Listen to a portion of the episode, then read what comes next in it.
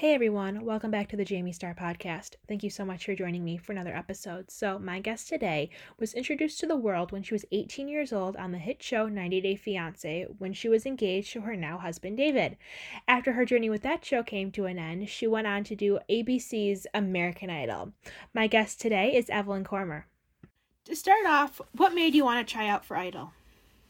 Um, so the crazy thing is that I never wanted to do American Idol. Like that was kind of like the scariest thing that I could imagine doing as an artist. Just like being judged. There's a lot of pressure. You're competing. I was like, I never want to do that. It's crazy. Who would do that to themselves? And then, um, I just guess just growing up, people would be like, Evelyn, audition for American Idol. Do it, do it, do it. And I would always say, you know what? If it's meant to happen, God will send it to my door. And they're like, well, that's not how American Idol works. And I said, guess I'm not doing American Idol. And so I'm not even kidding. Somebody, a casting director, DM'd me, like a, ca- a talent scout, DM'd Oh, me wow. on Instagram and said, would you be interested in a private audition um, for American Idol New York City? And I guess like, wow, this literally just dropped in my lap. And I've got to follow it through. And that's kind of how it happened. Uh, have you always been a fan of the show? Like, did you watch it growing up? Um, I knew of it. I didn't really watch it though. I mean, like I, I think the last season that I kind of watched at all was the season where David Archuleta won. I watched that season. I remember that season. Yeah. Yeah. What was it like performing in front of Lionel, Katie, and Luke every week? Uh, it was definitely very nerve wracking, but you know what? They did such a good job of making you feel comfortable in front of them. Uh, I never felt like I, I don't know. I the first time was obviously very scary, but I never felt like they were gonna say something discouraging or make me want to quit singing altogether. Like they were always so encouraging to everybody, no matter what they had to say. Was it nerve wracking performing post your audition since Katie spoke so highly of your voice, like from performance one? Yeah, I mean, it kind of sets the bar high as far as like, okay, how do you like, do you have to keep topping your last performance? What does that even mean? But ultimately, you know, I just had to reconcile. I am going to sing what I sing. I'm going to do as, you know, the best job that I can do, and that's as much as I can give. So, the original Chris Isaak song that you sang at your audition, you actually got to sing with him. Yeah. So, what was it like performing your original audition song with Chris Isaak on the show? Um, it was really like it was incredible because I've loved that song since I was probably 15 or 16 years old. Like since the first time I heard it, and I was playing it out all the time at restaurants with my dad, with my brother, and you know to go in that with my audition song, and then to be told that I was going to be doing that duet with him was just absolutely crazy. And it was a dream come true. My parents got to see it happen. My parents were fans of him in the 90s. Uh, and then he was such a down to earth, chill guy, and he actually invited me when he was touring through the Northeast for to have me open for him a couple times, which is pretty awesome. Oh my god, that's so cool. Did you do it? Yeah, yeah, no, I did it for I did one I did one show with him in New Jersey and then one show in New Hampshire. That's so cool. Oh my god, that's amazing. How long? So, you also were on 90 Day Fiancé before Yeah. Idol. So, how long did it take you to adjust uh, for the the for the because like the cameras are following you around like all the time? So, was it a big adjustment, and how long did it take you to adjust? Um, you know, it wasn't it wasn't that weird. I mean, like it's weird, obviously, to be like filmed all the time, but I think you get used to it pretty quick, and especially if you get to know the crew, like if you choose to like befriend them, and a lot of them are really friendly and really cool people, you kind of get comfortable with all those people the Yeah. with you or following you around, and it doesn't happen like um, it doesn't happen nonstop. Like you might have like a few days where you're shooting like 13 hour days, but then you have another week off or whatever. Oh, So it wasn't like all the time every single day, which probably helped with like your sanity. yeah. But yeah, I mean that wasn't the hardest part. The hardest part was, you know, the um, reaction of all that like hitting the the screen and you know all the people who watch it and comment and yeah, it's fun. Do you think your 90 days went by fast or slow? I think that they went by fast actually because you're really in this crunch time where you're planning your wedding like you're, once your visa's approved and your fiance um, you know comes to the states you legally have 90 days to get married or else they have to go back to their country. And so when david's visa was approved he flew over from spain. We literally had to plan our wedding in that time frame Oh, and it was stressful but i think the stress and i think the excitement of being on tv and all that crazy stuff definitely made it go by faster Yeah. Did you ever see yourself being featured on not one but two reality TV shows? um no i never really thought like i always thought that i would do something kind of fun or something crazy um but i guess looking back if i had told like if i were to tell my younger self that i would have been like you're crazy that's just no way Yeah. What did you enjoy most about your journey with 90 Day Fiance? Um, I think it was just really. I, I honestly think it was getting comfortable with people who have never met me having opinions about me and Oh, being wow. vocal.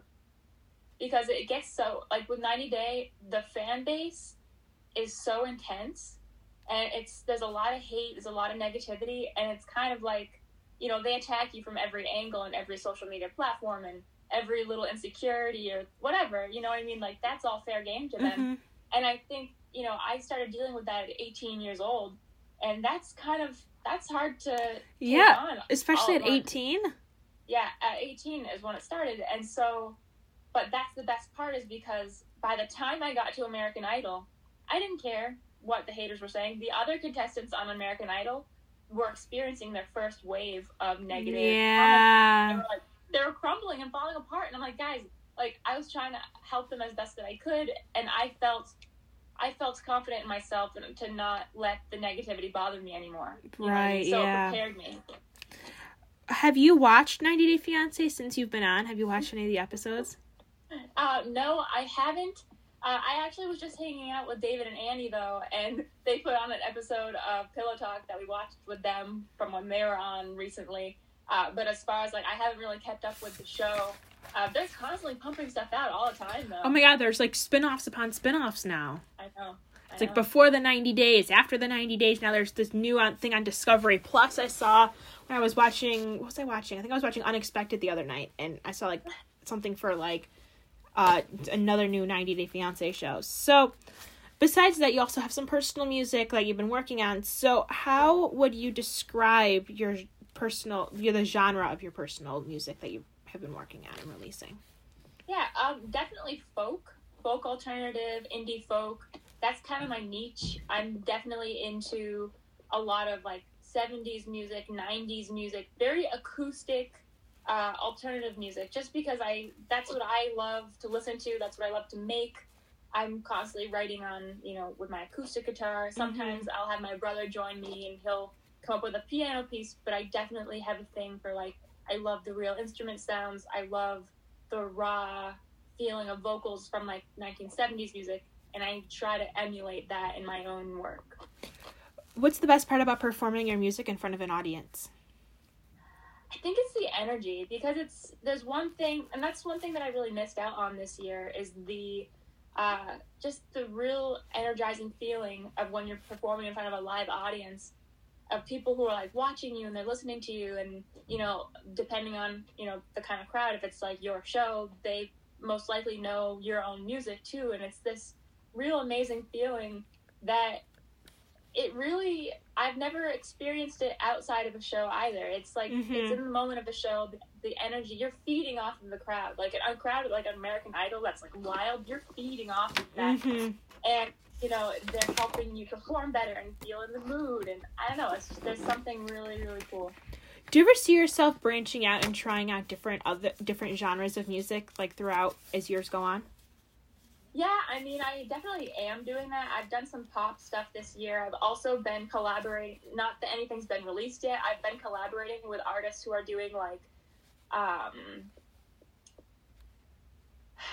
i don't even know what they would call it. It's like club music like very Like electronic, dancey kind of stuff? Yeah, so I've been like top lining at like writing lyrics and creating melodies that go over their beats and stuff. So they send me over these beats and these um, you know, these little mixes of whatnot, and I just kind of come up with my thing. We haven't released them yet, but they're coming soon this year. Cool. Who are some of your musical influences?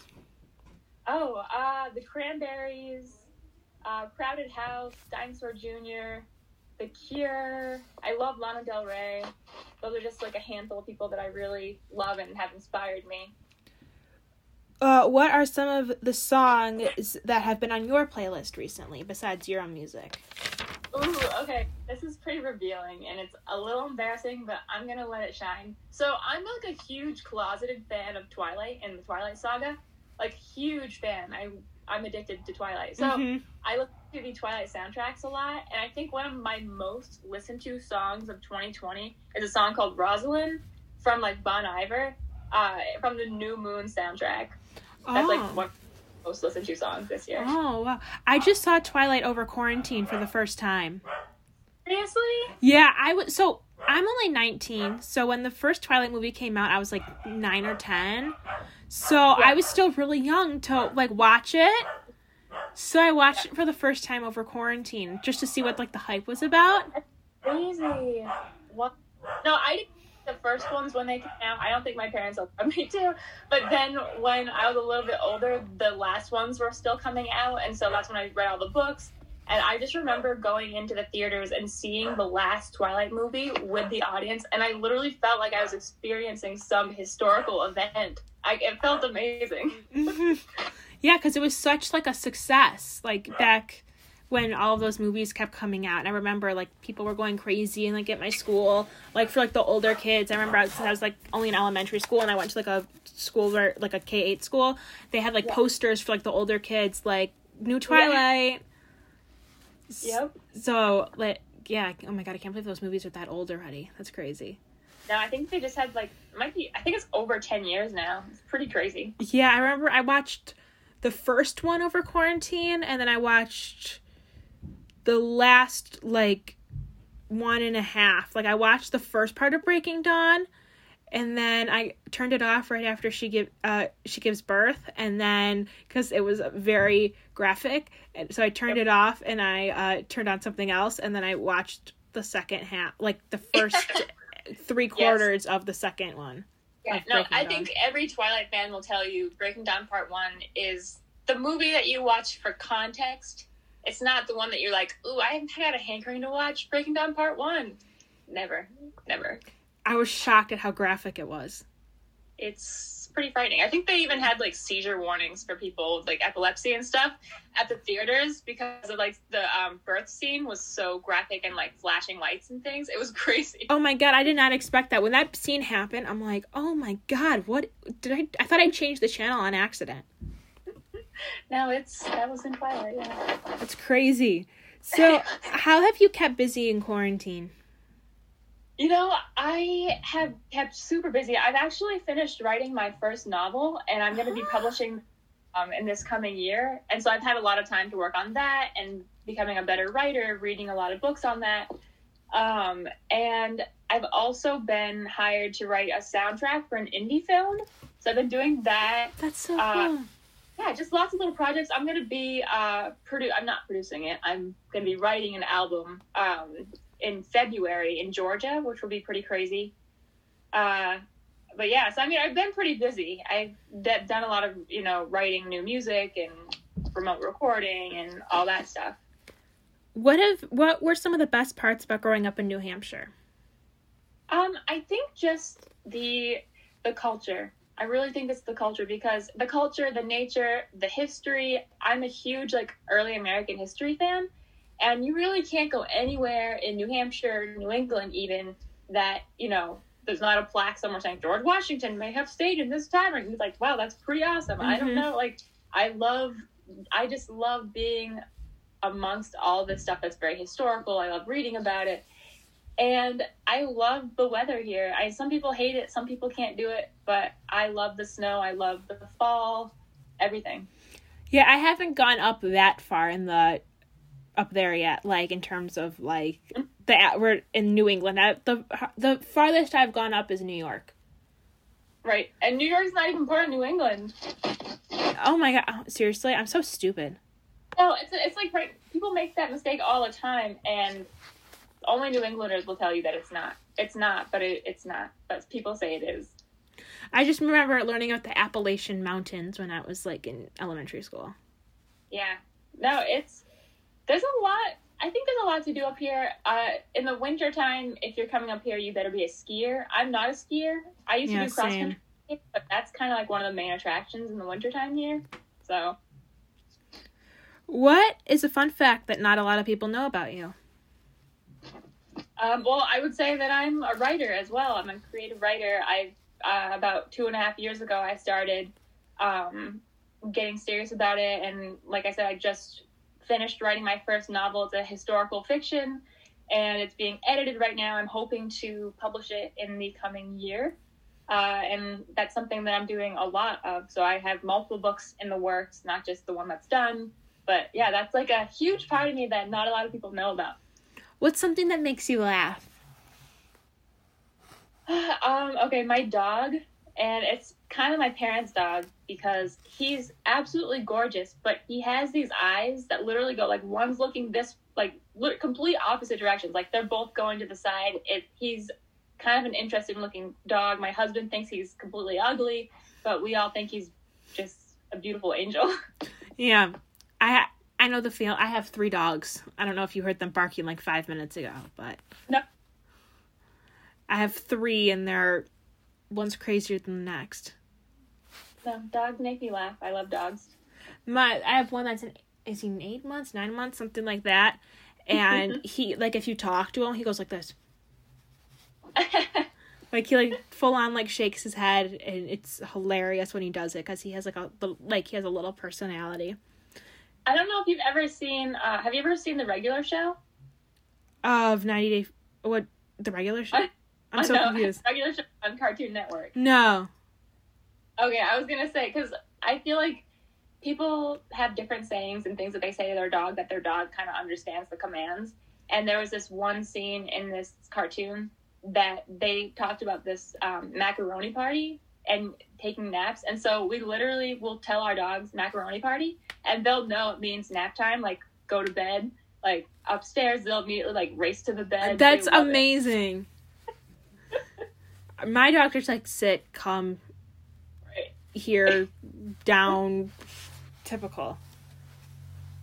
Unless you want them to stop barking, then they'll, we go, we yell at them and say shut up, but that's very rare. Then they know, yeah, they they know the cue. What is something you would like to accomplish that you have yet to do? Hmm. I would love to hit one million streams on um on my single in the garden.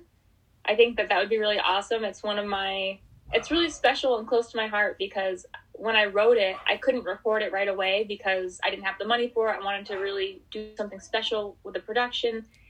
And when I wrote it, it's a wedding song and I thought like I pictured brides like walking down the aisle to it and you know people dancing to it at weddings and and I was finally able to record it. It was fan funded and I can't tell you like I've had a handful of brides send me videos of them walking down the aisle to my song and dancing to it for their first dance and it's just so amazing to Oh see that. it's So so I'd love to have that song heard more and hit that uh, milestone of a million streams.